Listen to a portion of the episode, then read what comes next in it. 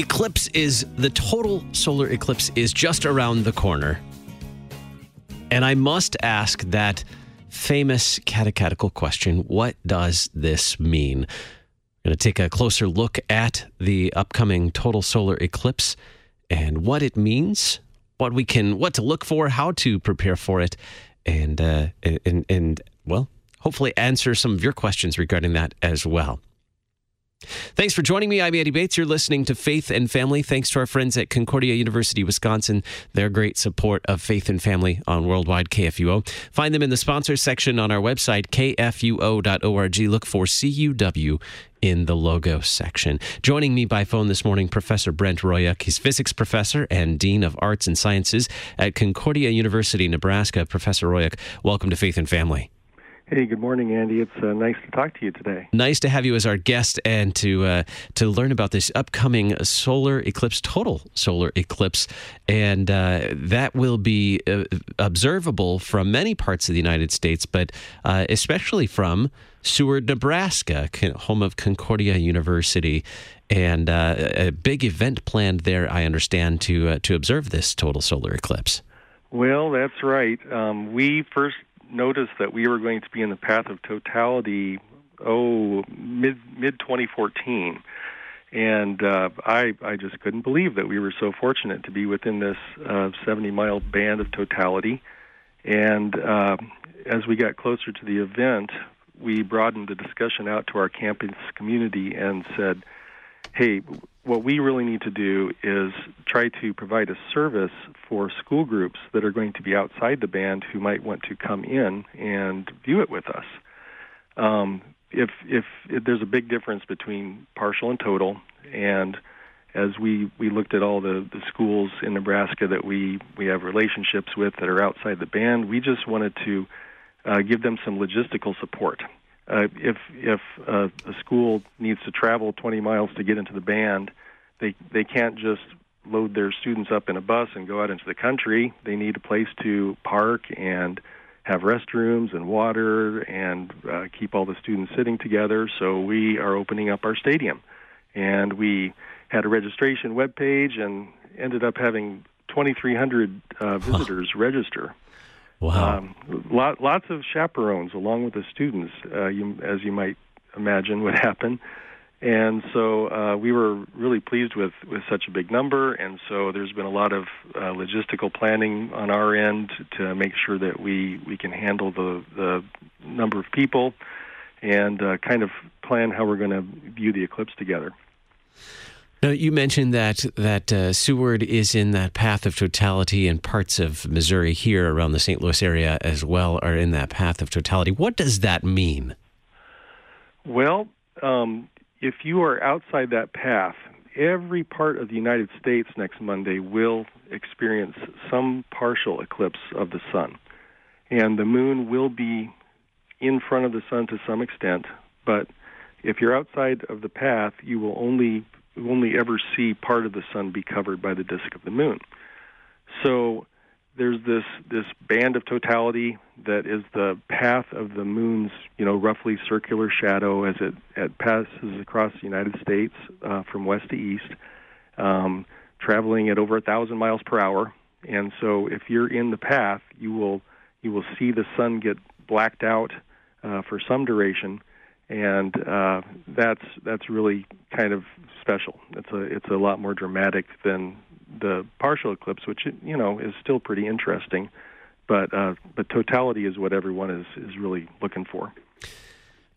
So. See, it's going to be pretty dark in totality then in the stadium there at Concordia.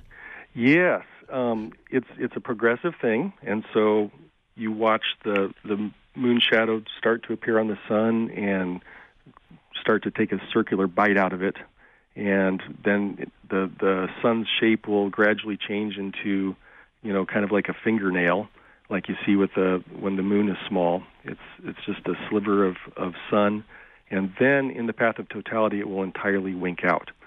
So, right at the very last moment, there's just a little bit of sun shining around the moon, and it, and they call that the diamond ring phase. And then uh, the the contours of the, the mountains and valleys on the moon actually cause uh, this phenomenon that's called Baily's beads, right at the last moment before to- totality, where there might be little discrete, um, bright uh, dots of sun, and then it goes dark. And it's it's not midnight dark. It's not uh, like the middle of the night, but it's like late twilight. Mm-hmm. And you can see some of the brighter stars in the sky. You can see some planets. Um, but what's really amazing is the view of the sun itself because people who I, I haven't had the blessing of seeing that yet myself, but people who've seen it use very strong emotional language to describe how how awesome and wonderful it is. There's this totally black center of the sun where the moon is, and then you get to see the coronal atmosphere of the sun, which are it's kind of like the flames that come off of the burning sun, which are normally uh, not visible because the the brightness of the sun's disks disk uh, is, doesn't let you see those. And so you can see some solar prominences, uh, which are the the variations in brightness of those those sun flames, uh, and the the variation in the corona is more visible to the visible eye than it is with cameras, because when you take a, a photograph, you have to kind of choose your exposure, and so you can see some of the corona that is bright or some of it that's very dim, depending on your exposure. But the human eye has a better dynamic range to be able to see all that variation at once. So that's why there are a lot of people that are eclipse chasers, and once they've seen their first total eclipse, they just they they have to see another one. Understandably so. It's something you don't get to see very often. It's some some only once in a lifetime. Well, yeah, that's that's a really interesting question. Um, when when I first found out about the eclipse, I I went to all these wonderful online solar eclipse cal- calculators that we have access to now, and I uh, opened up this. And I would encourage your listeners to, to play around with this. It's really fun. If you just Google interactive eclipse map, there's a good one from NASA and I really like the one that that's been created by uh, Xavier Jubier, uh, a French uh, computer scientist, and you can pull up a, an interactive map that is you know zoomable and move it around like a normal Google map, and then click on any point on that map, and it will give you the eclipse lo- logistics for that location. So. Three years ago, I, I put the dot right on the center of our stadium and I said, "Oh my goodness, we're going to get 90.5 seconds of totality." Wow. So I was I was going around to people on campus and saying, "Do you realize we're going to get 91 seconds of totality on in August of of uh, 2017?" And they they looked at me like I was crazy. uh, but uh, I think it's going to be worth the wait. What what else might we experience during that time of totality? I know we're ex- you know, we're expecting uh, about the same uh, here in Missouri, uh, about the same amount of time, I believe. And what might we experience during that time of totality? Well, even as it as it approaches, and then as it uh, a- after it, uh, I guess, fades off. Right, right. The the the sun, as I described, is really the star, uh, mm-hmm. to make a pun. Uh, and, and so you'll be wanting to look for that. But you need to kind of look around and take in the environment as well. Um, uh, a lot, lot is made of you know nocturnal animals thinking that night has arrived, and so you might be listening for crickets chirping. Uh, as the the sun gets progressively smaller, it will get cooler during the day, and uh, I've, I've read that you can expect a possible 10 degree Fahrenheit drop in temperature if you have a view of the horizon, there's there's uh, beautiful sunset colors that appear in 360 degrees around you, hmm. and it's it's like that late twilight sunset you sometimes see where you you get these dim rainbow colors all all around you. So that will be uh, something that you can look for if you have a long view. Wow, and I've I've read a few articles about uh, wildlife that uh, we might anticipate, and, and the change in temperature as well. Right, the, right. From the uh, the birds, you know, who are uh, beginning to uh, roost because they, they think that uh, the day is ending, or when the when the sun appears again, uh, they, they start to sing as though it's early in the morning. Right, right. Uh, they they don't know any better. Uh-huh. Uh, we'll be expecting it, but it will come as a surprise to them. Even even swarms of mosquitoes because of the the change in uh, daylight and and temperature as well. Yeah, yeah. Um, that it, it, would be interesting to put that into uh, part of your decision making database as as as your listeners think about whether they plan to get into the band of totality and where to make their observations, because you know a, a rural location might might be better for that. How do you view this eclipse safely? How, how will you be preparing the uh, the many people who are coming to uh, the stadium for the uh, viewing of the eclipse? Right. Um, also, four years ago, I bought my first pair of eclipse glasses and I, I was showing them to people, and they'd put them on, and they'd say, "I can't see anything."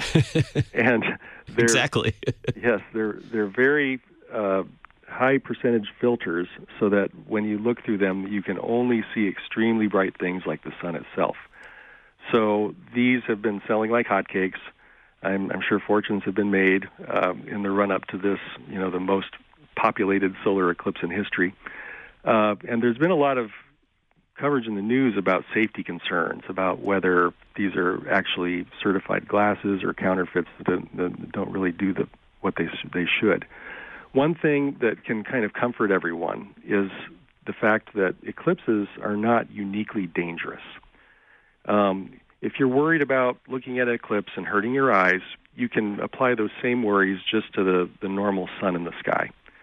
And we don't tend to worry about, oh no, uh, what if I look at the sun and hurt my eyes? Because if we look at the sun, it's it's too bright and we get dazzled, and our startle reflex causes us to look away because it hurts. So during the partial eclipse, we're going to really be interested in seeing the shape of the sun. That's that's going to be interesting to us. So if you try to look at it with your naked eye, you just won't be able to and and that's where the eclipse glasses come in because they're so dim that they let you look right at the sun. So the the thing that you you need to make sure is that those eclipse glasses also block ultraviolet rays because if you're staring right at the sun and seeing that interesting shape during the partial eclipse, it would be bad if if uh, ultraviolet rays were able to get through at that time. But that doesn't seem to be the issue with, with the counterfeit glasses, as far as I can tell. I think um, if the, if they are sufficiently dim, then they're generally going to uh, block the UV pretty well. Also, uh, when you get to totality, you can look with your naked eye, and you need to, because it will be so dim at that point that if you look through your eclipse glasses, you're just not going to see the details that, that you want to be able to see. So, um, how can you tell that it's time? Well, it, it's going to be pretty obvious. Uh, there will be the the diamond ring and, and Baily's beads right at the end, and then it's going to be super dim. So, so you can kind of trust your own startle reflex to make sure that you you prevent damage from looking at the sun. But there is no no special danger associated with the eclipse situation. No, as you said, no special danger. It's as if you were looking at the sun any other day, and your body would respond. Your your uh, reflexes would respond, and you'd right. be startled. Right. Hmm. I, I, had a friend uh, say that one one uh, concern that they had heard about is that when you are looking at totality, and then after totality ends, you get back to the diamond ring phase. At that moment in time, there will be a sudden influx of, of bright light that comes to your eyes.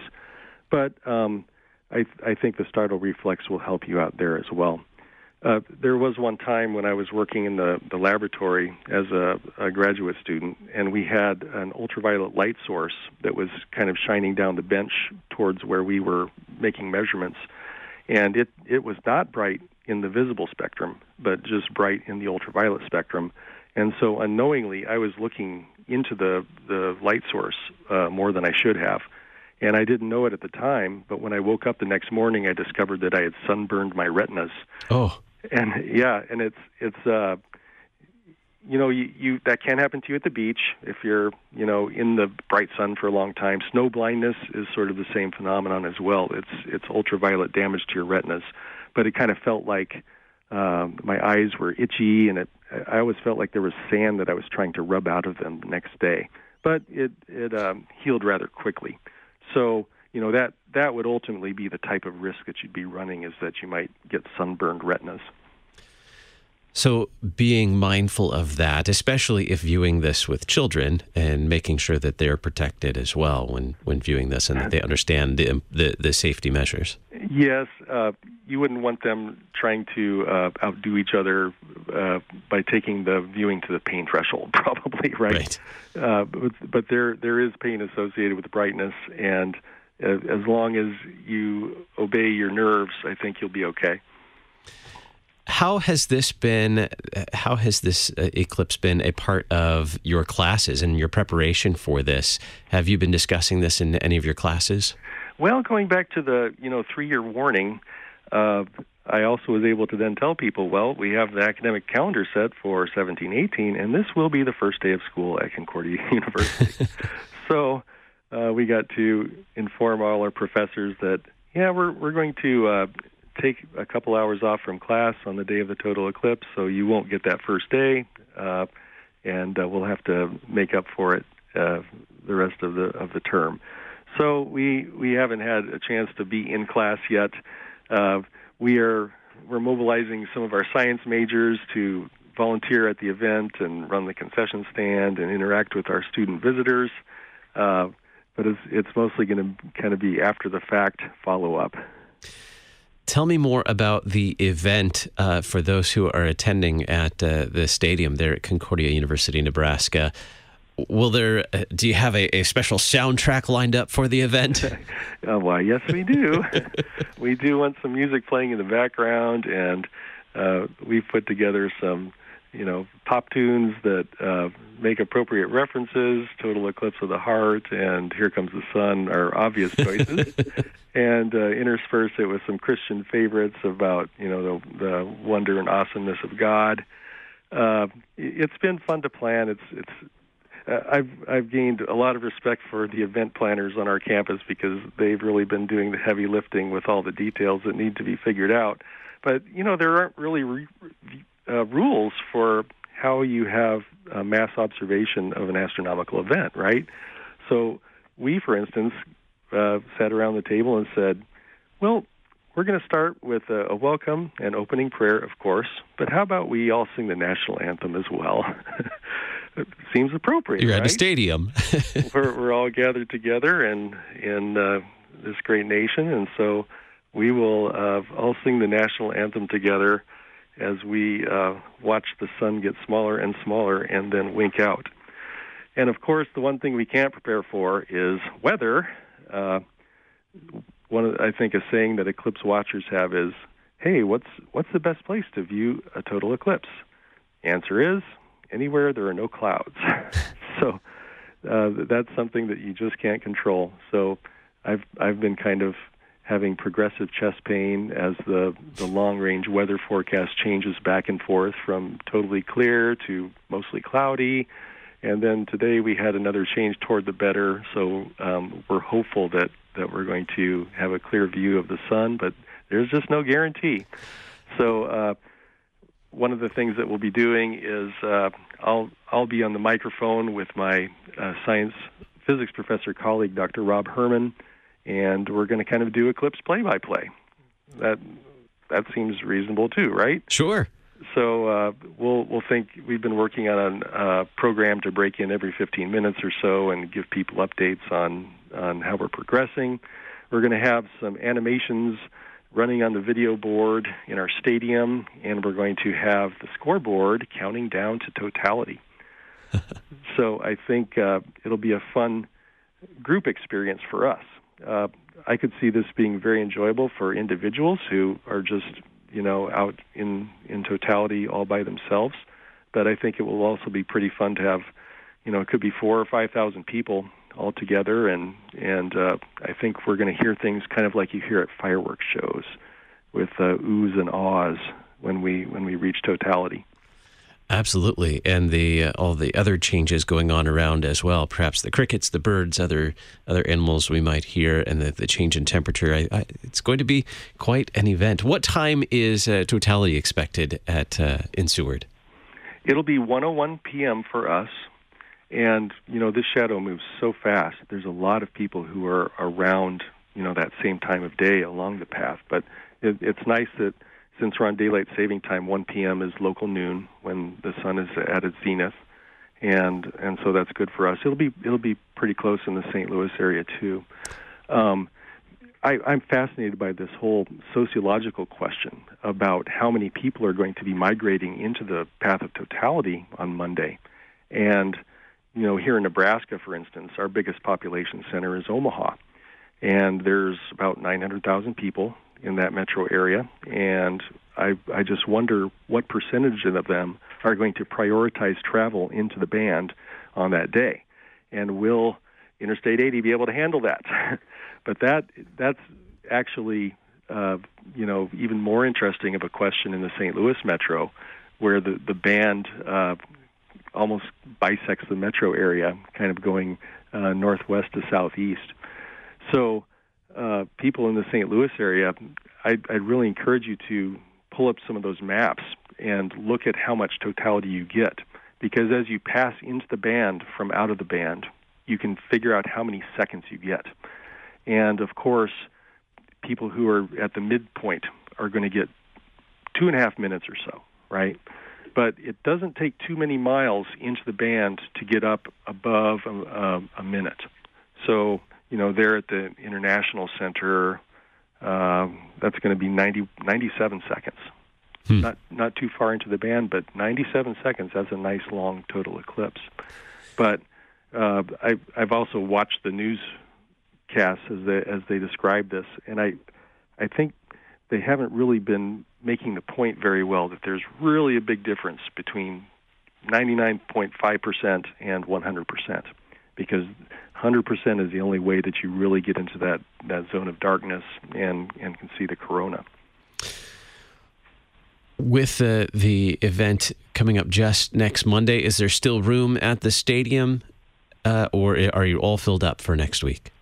Well, you know, uh, when you start talking crowd capacities, which we have been doing lately, uh, you can fit a lot of people into an area. so when we we have plenty of area in the in the stadium, and uh, we don't know how many people are going to walk in from off the street. Uh, we'll probably get some Seward residents who'd like to come and be with a big group. That you know that would be fun. Uh, I just keep thinking, you know, if if if you're from a place in Nebraska that's outside the band, you probably wouldn't be going to Seward. You'd probably be travel more to the mid section of the of the path of totality. So um, I think we'll we'll be fine. But we we expect to have 4,000 people, and and it'll be interesting to do some crowd estimates and see whether it ends up being closer to 5,000. We we just don't know. Very good. Well, I'm sure that this is a is certainly a highlight of your career as a physics professor as well. Something to uh, to uh, to uh, I'm sure to write about and to uh, to to keep some great memories from this as well. Well, that's very true. Uh, we've been laughing uh, Dr. Herman and I because as physics teachers, we are often working very hard to just get our students to care about physics, you know, and to try to make it as relevant to their everyday life as as we can. And so here we have uh, something that is kind of inherently a physics event, and so we've been getting a lot more attention than we're used to. And I don't know if you can say we're exactly enjoying it, but but it has been very fun. Uh, but we inviting these people to campus is really just a way for us to kind of share God's love with them and and enjoy the wonder of creation here in a Christian environment where you know God God blesses all his people with the wonders of his creation and and someone who who doesn't know God can still look at something like a total eclipse and just be dazzled and and feel like they're in the presence of, of something that is transcendental and it's a real blessing to know that it is our God who gives us that blessing. So we can not only appreciate it for its inherent natural majesty, but as a way for us to uh, see the heavens declare the glory of God, as Psalm 19 says. Professor Brent Royuk, physics professor and dean of arts and sciences, Concordia University, Nebraska. Thank you for sharing with us today about this upcoming total solar eclipse. Very good. Thanks, Andy. More faith and family on the way. Our friend Pastor Warren Worth, Good Shepherd Lutheran Church in Arnold, Missouri. We're going to continue our conversation about the total solar eclipse. You're listening to Faith and Family on Worldwide KFUO.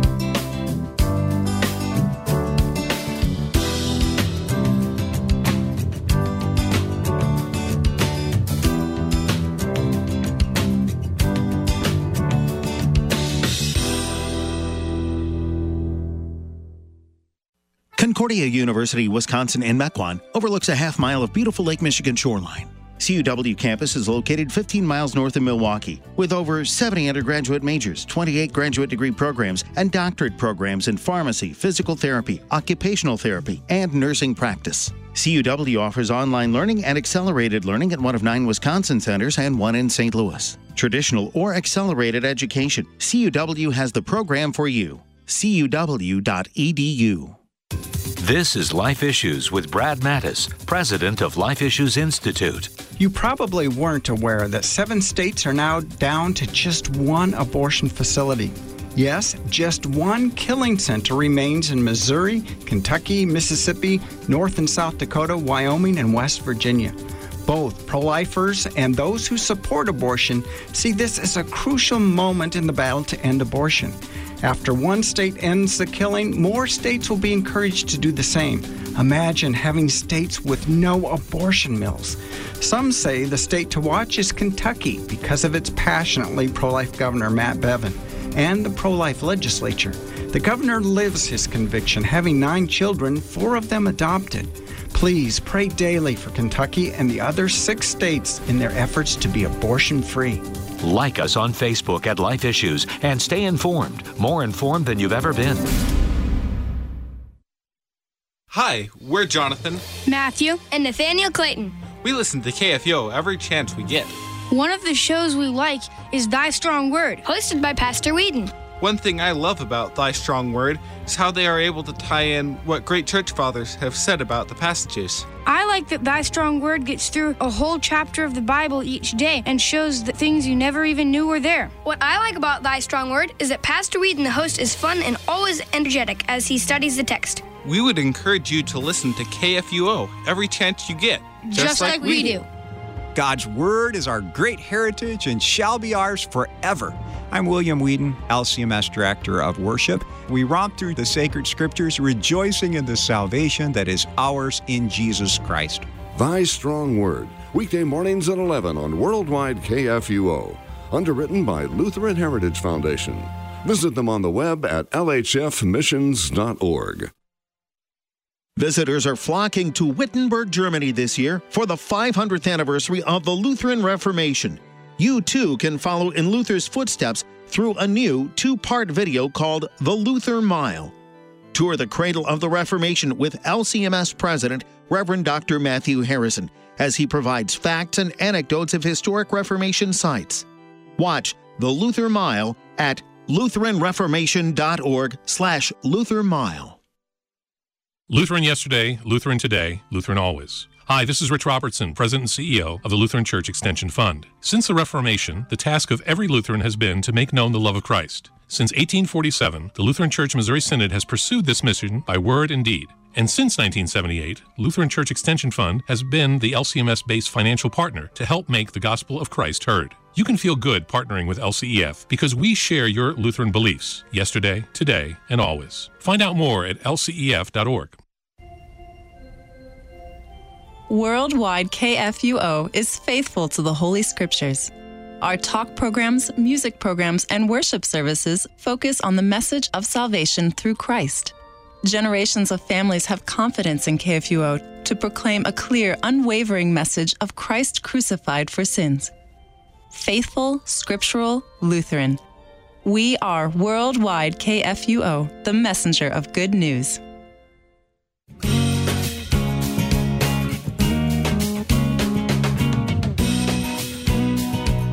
You're listening to Faith and Family. I'm Andy Bates. the total solar eclipse just around the corner, coming up Monday, August 21st. In studio with me today, Pastor Warren Worth, our favorite pastor who talks all things creation, matters of creation, and not just creation, not just our creator, but also our Redeemer as well. Pastor Worth, good morning, sir. Good morning. To be with you again. Glad to have you in studio, and I, I pray all things are well at Good Shepherd Lutheran Church in Arnold, Missouri. They are. Gearing up for a. Uh, well, for a Sunday in God's Word and then a Monday uh, observing the the magnificence of His creation. Absolutely, this is something really exciting to to see, and hope everybody gets a chance to see it. I hope the weather cooperates for us, uh, that we'll be able to see this.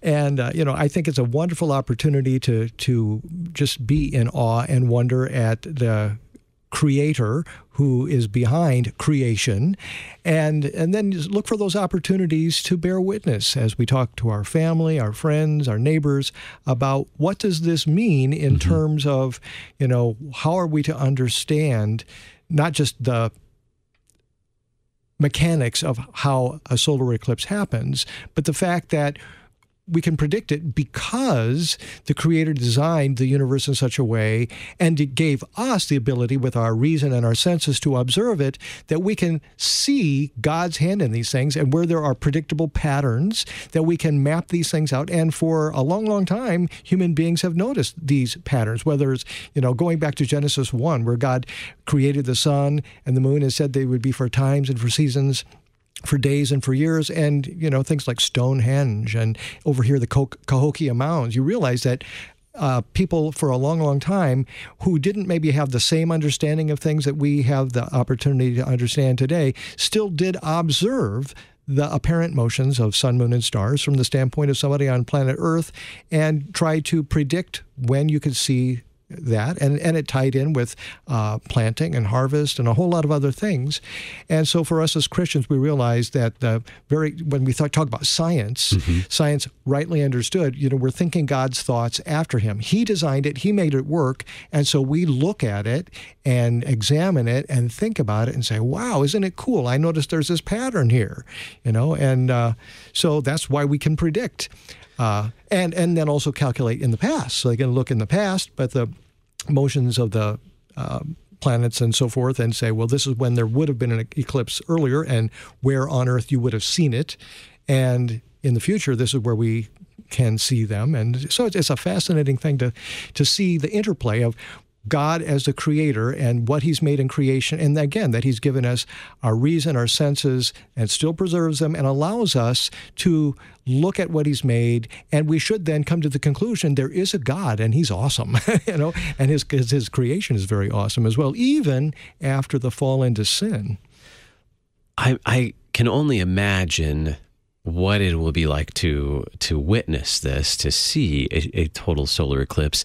I remember uh, in just uh, the last few years, probably maybe two years ago, uh, when my family traveled to Colorado to visit some friends and to see some sights there, and going up to the top of one of the mountains and and looking at all of creation around, and realizing, you know, not expecting it to be so uh, emotional, um, but to really stand there and look at creation and realize how vast yet how beautiful it is that that, you know, that God created this, and remembering just how emotional that was. Not not anticipating that it would be an emotional moment, but to to take that all in, uh, I, I, can imagine that uh, this may have that same kind of.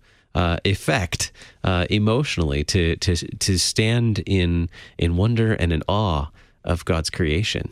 And you know, it, it seems that not only Christians, but even non Christians have this sense of wonder and awe. Something that uh, Dr. Charles Arand mm-hmm. talks about in that Bible study that he's made available to us. So if our listeners are not aware of it, Concordia Seminary St. Louis, uh, Dr. Charles Arand has produced a Bible study that our congregations can download, and uh, pastors or lay people can can can use this.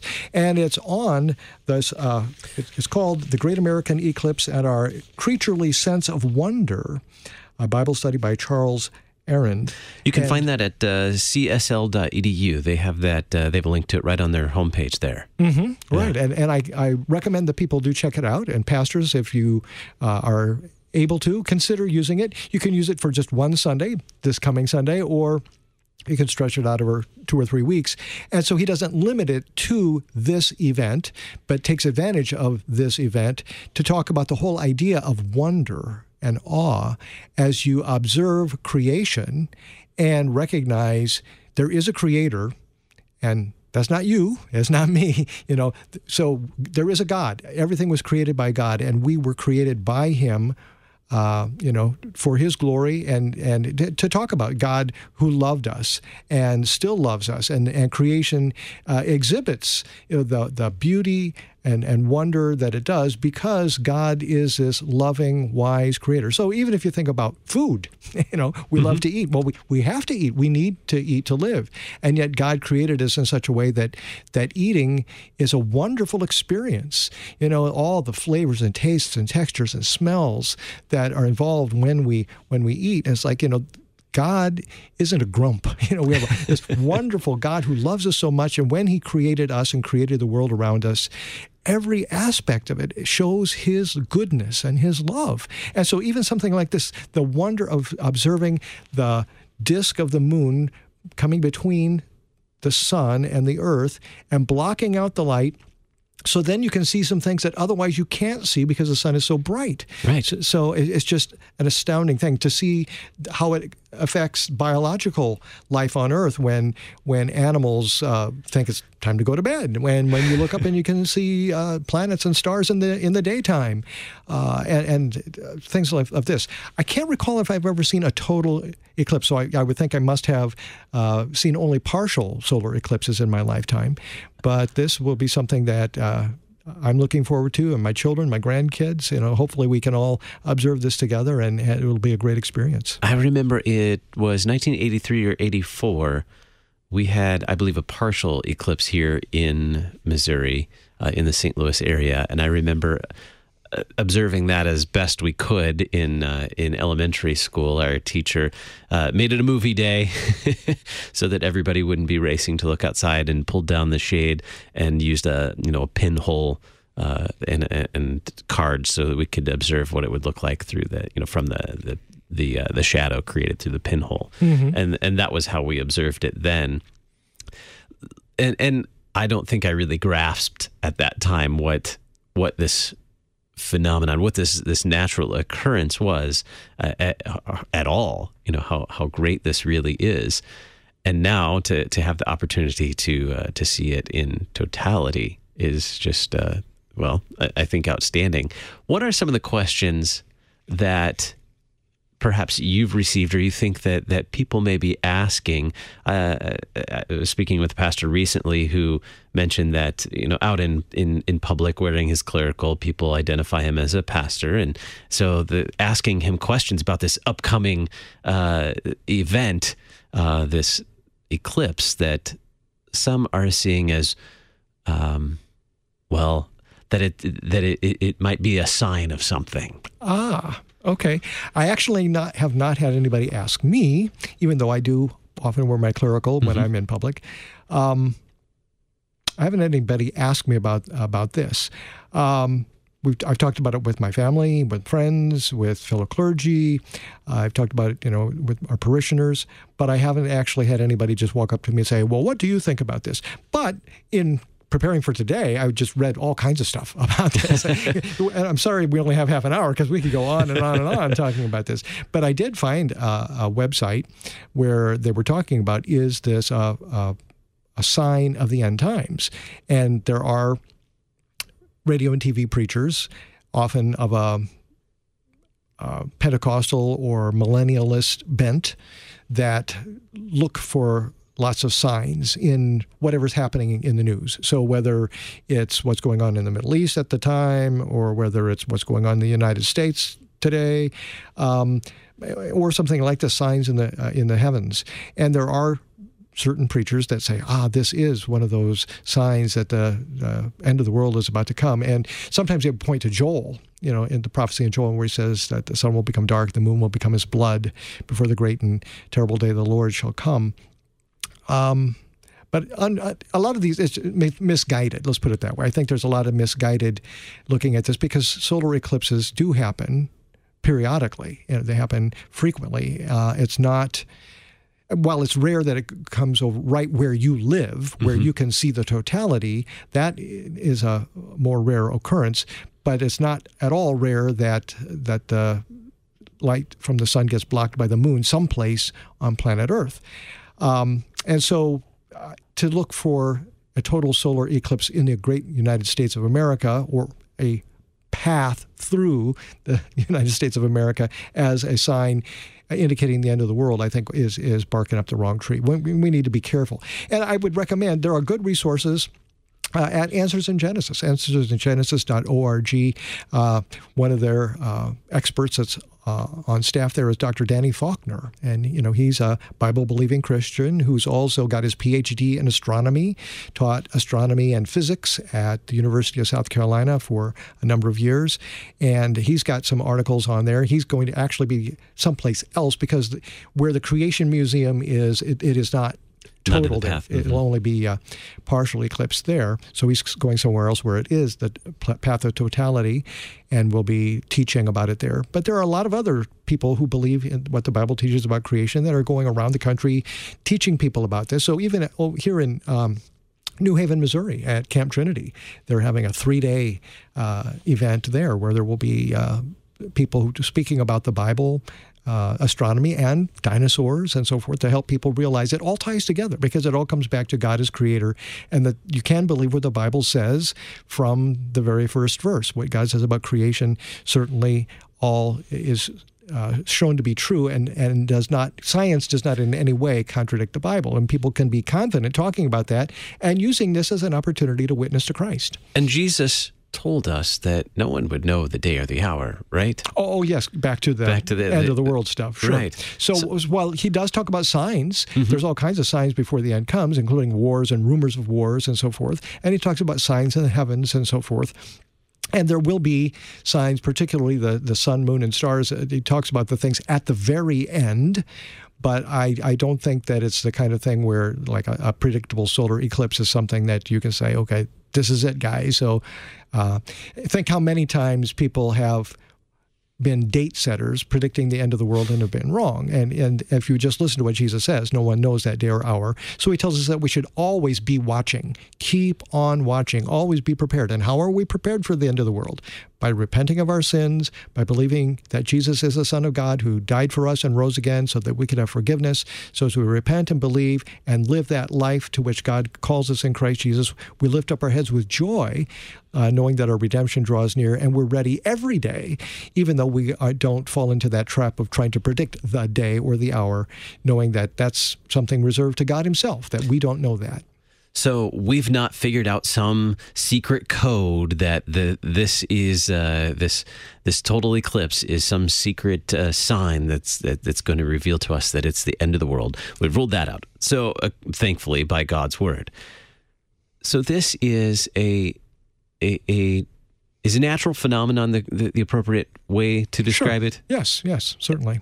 that uh, and a, a magnificent uh, opportunity to to or uh, an opportunity to view this magnificent creation and as you shared this is a, a great opportunity to also speak about our creator and our redeemer And let me again recommend some resources in addition to that Bible study that we mentioned before and some good things that are available at Answers in Genesis.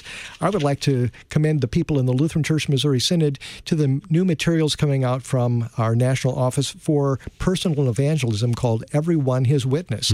Uh, Reverend Dr. Mark Wood had a big hand in that, and I th- think it's an outstanding resource. And so I commend this to our listeners to check it out, ask their pastors if they can learn about this in their congregation and use this in their own personal devotional life. One of the things that they use there is Lassie. Have you heard about that? The whole idea of uh, the uh, acronym Lassie. listen ask seek share invite encourage. There you go. You got it memorized there. Good for you. Good for you. And I would say that provides something that would uh, perhaps make it easy to take an event like this right. when perhaps you're watching this in company of other people. Some of them maybe are Christians, some of them maybe are not Christians. And as you're visiting with them and establishing a rapport with them and being friendly with them, that the opportunity may arise as you do this, as you're listening to them, asking questions, and looking for these opportunities where where you can eventually share this good news that you have in Jesus Christ. And, you, you, know, it doesn't mean you have to grab them by the lapels and say, Brother, are you saved? or something like this. But you can lovingly talk about, isn't it wonderful the way God created the universe? That we are allowed to see something so magnificent and inspiring as this event, and that it's predictable for the very reason that God made the universe in such a way that it, it is predictable, and He's given us the reason and senses to observe what He's made, to think about it, reflect on it, recognize patterns and so forth and recognize things. And so, with math and science, which again are gifts that God has allowed us to have through the gift of our reason, to be able to calculate things like this. And it's, it's um, that, that's a, a cool thing, but it speaks to something much greater, much higher. You know, if if if human beings have the ability to calculate these things and recognize these things, how much greater is the one who created it and created us to be able to appreciate beauty and awe and wonder and to be able to look at these things and recognize the patterns and the mathematical relationships of the uh, motions and apparent motions of celestial bodies and so forth. So it's a an opportunity to talk. And for me, it's one thing to talk about God, it's another to get specific and talk about Jesus. Because as wonderful as this is, and as much as people says, you don't want to miss this, it's a once in a lifetime chance, it's really cool, it's really spectacular, it's awesome. Imagine missing out on salvation by missing Jesus by having the opportunity. There's a church on every church cor- on every street corner but you say, eh, I'm not interested in that. I'm too busy for that. And you wind up missing out on believing in Jesus Christ and re- receiving the salvation that only He can give. You know, so as, as cool as it is to see the sun, S U N, in the sky and it getting blocked out by the moon, how much more spectacular will it be to see the Son, S O N, the Son of God, Jesus Christ, when he comes again as King of Kings and Lord of Lords, and, and to be in his presence and, and where there's no more need for the light of the sun or the moon because Christ himself will be our light and we will be in his presence in the new creation, the new heavens and the new earth, the home of righteousness that he's prepared for us as he you know, lived and suffered and died so that we can have that gift of eternal life with him. Jesus Christ is the light of the world. The Amen. light, the light no darkness can overcome. Yes, isn't that a wonderful thing to share? A good way to talk to people about that, what that means. So this uh, this eclipse, observing this eclipse and and everything that leads up to it and everything that follows it, will certainly provide opportunities for conversations about our Creator and our Redeemer, Jesus Christ. Absolutely, absolutely, and part of it is just having the heart and the eyes and the awareness, you know, to, to say, oh, yeah, I, we can talk about this. We can we can use this as an opportunity to talk about Christ. And you don't have to be obnoxious. I think that's one of the things. Sometimes when Christians are afraid to witness, they don't want to come across as holier than thou. They want to be obnoxious or pushy. But it's just as natural as talking about anything else that you are passionate about. So somebody who loves to talk about fishing or baseball or you know their hobby this is something too you can talk about the fact that you your love for the, the, Lord, who loved you first, you see, and how cool creation is. You mentioned Everyone His Witness and the Lassie approach to uh, to witnessing. It's relational, you know, contextual, understanding the the circumstances of the the person you're you're listening to and speaking to. What is it from? Uh, have you attended Everyone His Witness? Or I haven't had the in our congregation. Uh, Mark Wood has taught uh, or given us the overview of it a couple of times in our circuit pastors conferences. Mm-hmm. So I'm excited about it from that standpoint. And I'm hoping this fall that we'll have it in our own congregation. Two other congregations in our circuits nearby recently have had that. In fact, St. Matthew Lutheran Church in Bonne Terre is having one this coming Saturday. Great time to yeah. uh, to uh, get that training in right before this big event. Right. What is it that that stands out, uh, or or what have you learned in those the the brief overviews of Everyone His Witness that that you think will be helpful when it comes to witnessing? What is it that that uh, that is intriguing to you? Well, to me, first of all, that it I think should help to take away people's idea that witnessing is this big hard thing that I can't do. Um, because I'm not going to go and knock on doors and ring doorbells and talk to total strangers. But this is not talking about total strangers. This is talking with people that you already know and are in some sort of relationship with, and uh, and it's not some big complicated thing, but telling the faith in a simple way, using this opportunity to listen first and and to ask questions and to seek these uh, opportunities to get to know the person and to eventually get to the point where you get to share uh, the good news about Jesus. And also, I think is a very Lutheran approach, as opposed to taking some non-Lutheran way of telling the gospel and trying to Lutheranize it. This is very much in keeping with how we confess our faith in the creed and how we teach the faith in the catechism. And I think it's, it's a, for me, it's a very natural thing, just as natural as teaching your children about Jesus and talking to you know, those nearest and dearest to you. You can talk to your friends and your neighbors in a simple way because it's part of who you are. You're a baptized child of God. You uh, confess with your mouth that Jesus is Lord and believe in your heart that God raised him from the dead, it's easy for you just to talk about that in a natural way without being uh, holier than thou, without being obnoxious. It's just like, wow, isn't it wonderful? You know, that the God who created the universe, who created the sun and the moon and the stars and the earth and us, loved us so much that he gave his son Jesus to die for us. It, this is awesome stuff. It's wonderful. And, and it's just to me, it's just a natural thing to talk about it rather than something that's completely apart from my everyday life. What I find interesting about it, it, the Lassie approach, listen, ask, seek, share, invite, encourage. The the hardest part is the first the, is the listen. And I think you know specific to this example that we're talking about this this uh, so, solar eclipse, the total solar eclipse, and the questions that others might have is to first listen to our neighbor, to our friend, uh, about what they're asking or what they think about the eclipse before we speak, because we may have a lot to tell them. I know we do. as as Christians, as Lutherans, we have lots to speak when it comes to God's word, uh, particularly when it comes to the gospel. But the, that, the first step is to listen. What are the questions? Do they have fears about this, uh, about this this total solar eclipse that because it's unknown? Listen then speak. and I, I, think that's excellent advice. Excellent advice. And, I, and, again, I'm just so thankful to God for this new resource from our synod.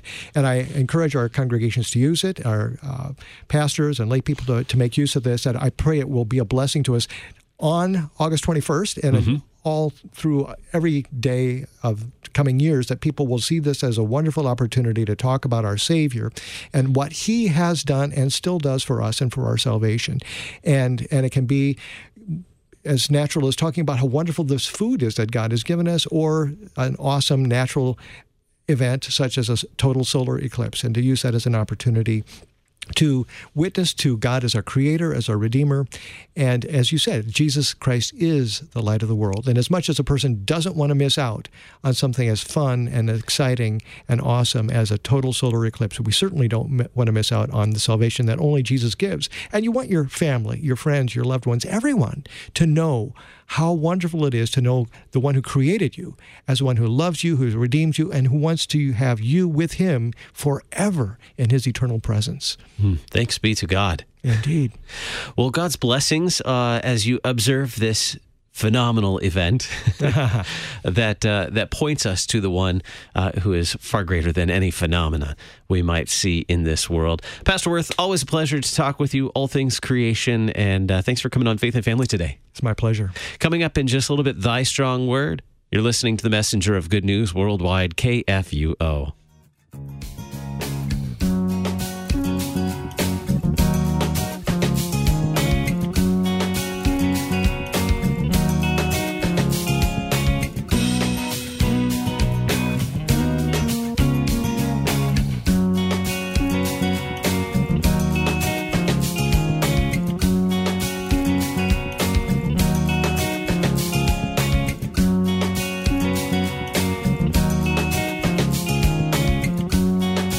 Listen to Faith and Family Monday through Friday at this time.